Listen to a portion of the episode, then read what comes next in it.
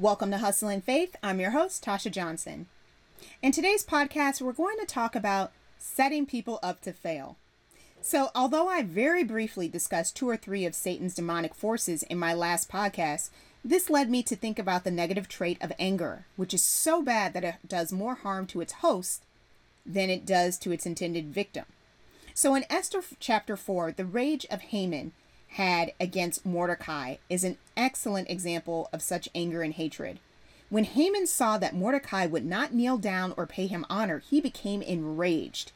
Haman's hate and anger was so strong that he looked for a way to destroy it, not only Mordecai's immediate family, but the entire nation of Jews. If Haman had stopped to wisely think, he and his household would not have been put to death by the same method that he was trying to use to destroy Mordecai. The event of Mordecai and Haman confirms that setting traps for God's people does not end well for Satan's evildoers. Mainly because God hates sinful acts, especially those who set traps to harm others. Based on God's hate towards sin and his desire to teach evildoers a lesson that they'll never forget, God usually punishes the evildoers with their own trap.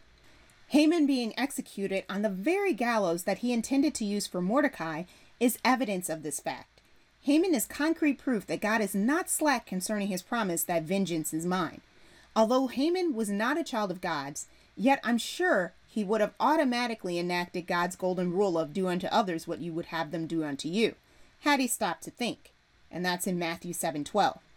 This rule would prevent much unnecessary suffering for all who follow its wisdom. Case in point, if Haman had stopped to wisely think, he would have put himself in Mordecai's place. In doing so, Haman would have seen that Mordecai's refusal to bow was not a personal problem. It was not directed just towards him, but all men. A child of God does not elevate and or treat a mere man as if he was God.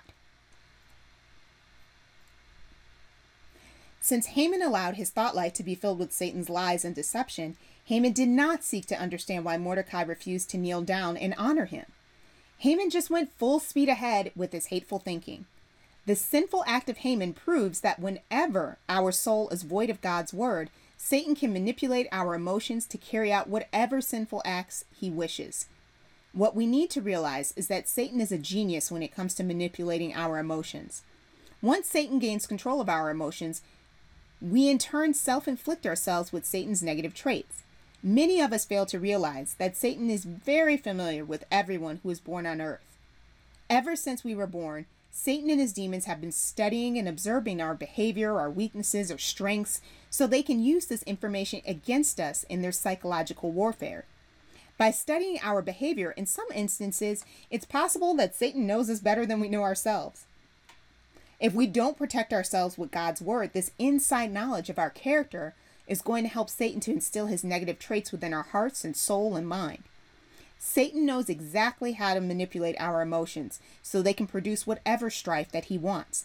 Nothing leads people to commit evil acts against each other than anger and hatred.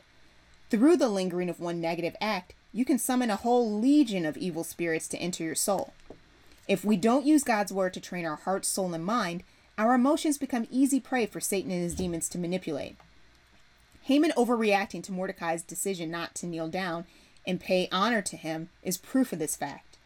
Haman allowing Satan to manipulate his emotions drove him to enact the greatest failure of all times.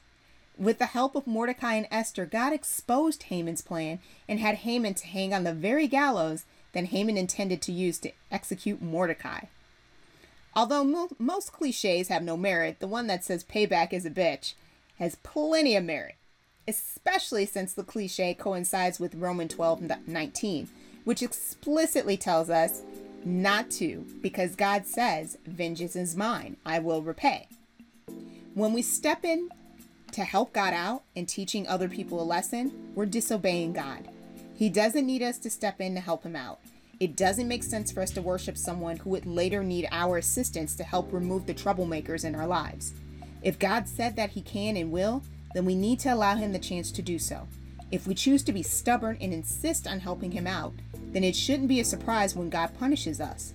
Whenever you go around setting up traps for other people to fall into in order to teach them a lesson, don't be surprised when you end up in it yourself. Thanks so much for listening to today's podcast. My goal is to help you both spiritually and physically. If this podcast has been a blessing to you, please check out my other website, starringyou.com. And that's starring you, S T A R E N G U.com.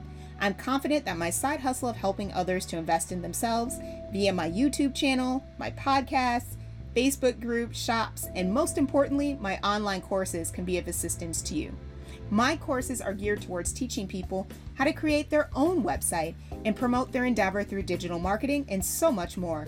You never know who you may inspire. See you in the next podcast.